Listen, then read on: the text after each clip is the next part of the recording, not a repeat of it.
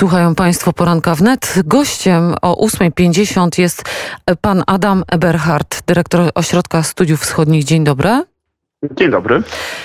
Co tak naprawdę e, chciał pokazać Łukaszenka wczorajszym, e, wczorajszym zachowaniem na samolocie, w samolocie, którym, jak już wszyscy wiemy, był e, zarejestrowany w Polsce?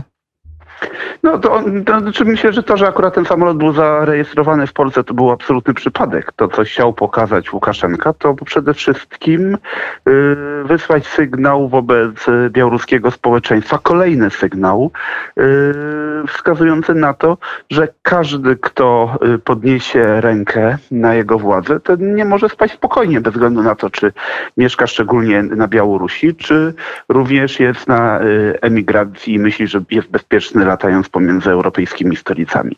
To jest po prostu przekaz, który tak naprawdę obserwujemy od y, kilku miesięcy. Y, dokręcania śruby, y, budowania, budowania atmosfery strachu, która ma uniemożliwić wychodzenie ludzi na ulicę.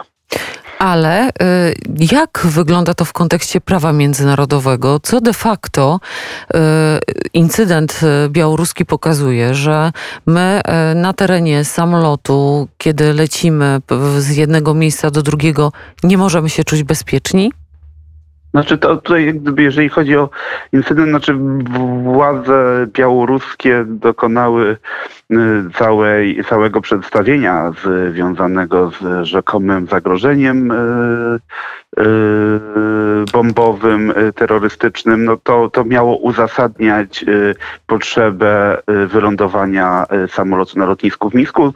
Konwencja chicagowska, która określa warunki lotów lotniczych, ona rzeczywiście wskazuje, że są pewne możliwości, kiedy samolot znajdujący się nad przestrzenią, nad przestrzenią powietrzną danego państwa może y, być y, zmuszony do y, lądowania w przypadku zamknięcia tej przestrzeni, ale nie może to mieć charakteru wybiórczego, to znaczy to jest dość skomplikowane, natomiast no, w sposób oczywisty widać, że to, co było, to, z czym mieliśmy do czynienia wczoraj, absolutnie nie wypełniało tych przesłanek, a po pierwsze informacje o tym, że jest jakieś zagrożenie, miały charakter fałszywy.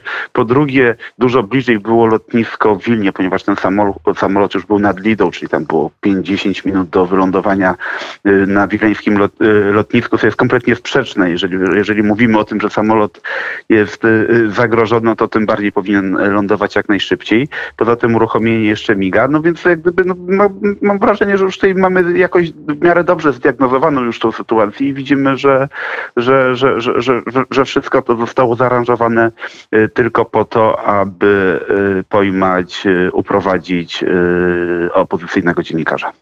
Jakie są zasady, zasady działania przy takich, przy takich sytuacjach? Chociaż szczerze mówiąc, właściwie trudno jest się odwoływać do zasad działania, gdyż to jest sytuacja dla nas nowa, jeśli chodzi o reżim Łukaszenki i Putina. Co, to znaczy, pani... Mhm.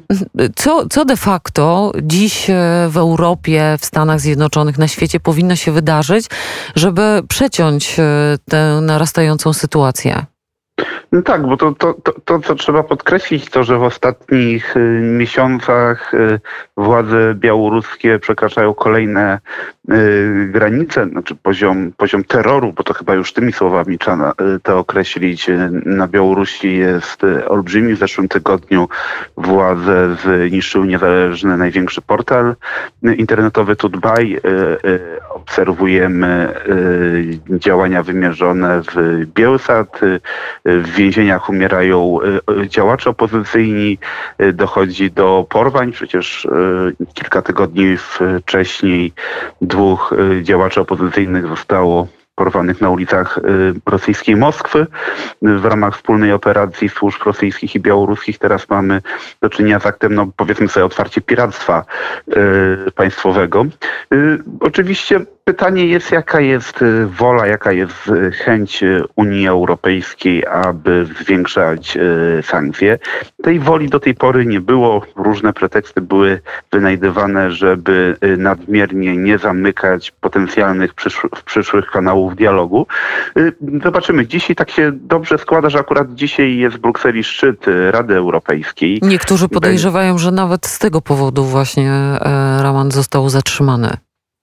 Nie, to akurat uważam, że to gra absolutnie przeciwko Łukaszence, y, ponieważ y, przywódcy europejscy spotykają się w takiej atmosferze y, oburzenia własnych społeczeństw, wzburzenia. No i to oczywiście troszeczkę ułatwi, mam nadzieję, dyskusję na temat sankcji. Już nawet są wypowiedzi tych polityków, którzy zwykle byli dość ostrożni, nawet premier Grecji, no bo Grecja tutaj jest jak gdyby trochę stroną tej sprawy, samolot leciał z leciał z Aten. Y, poza tym no, działanie y, y, białoruskich, pewnie również rosyjskich służb przygotowawcze miało charakter na, odbywało się na, w Grecji, ale on jakby też już powiedział, że enough is enough, prawda? Starczy tego. Znaczy, i, i, i zobaczymy. Znaczy, Pytanie jest oczywiście takie, jakie mogą być nałożone dodatkowe sankcje, ponieważ to, y, czym jest obłożona na tym etapie Białoruś ze strony Unii Europejskiej, no to są rzeczy dość niepoważne. To jest 80 osób y, z zakazem wjazdu do Unii Europejskiej, to jest y, raptem kilka, można liczyć na jednych palcach dwóch rąk firm białoruskich, które, na które nałożono sankcje. Myślę, że to, co jest możliwe, to możliwe są pewne ograniczenia dla Białawi, dla białoruskiego dla białoruskiej linii lotniczej y, y, dotyczące mm, nie wiem, czy europejskiej przestrzeni powietrznej, czy, czy, czy, czy możliwości lądowania w portach Unii Europejskiej, ale myślę, że to będzie co najmniej dzisiaj dyskutowane. A jakie rekomendacje przekazali Państwo albo przekażą Państwo premierowi w związku z tym szczytem?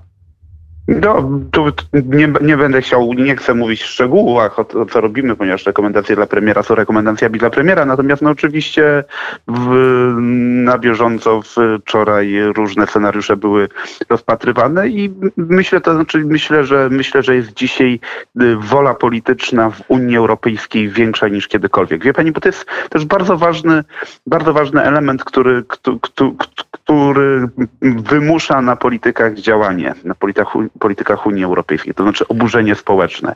Ten przykład wczorajszego porwania Protasiewicza jest przykładem y, niezwykle y, takim wyrazistym, bardzo oburzającym społeczeństwo i w ten sposób rośnie presja społeczna.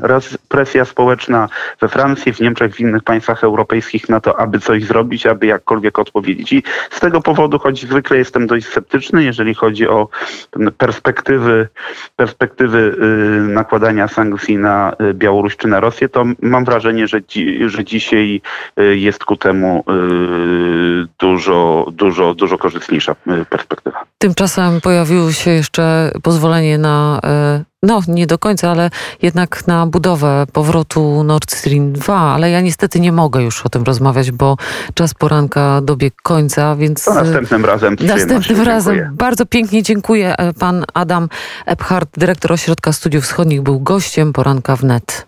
Kłaniam. A teraz, proszę Państwa, y, kończymy poranek wnet. Mikołaj Poruszek, Nina Nowakowska, która wydawała poranek, bardzo serdecznie dziękuję. Katarzyna Adamiak, żegnam się z Państwem. Do usłyszenia.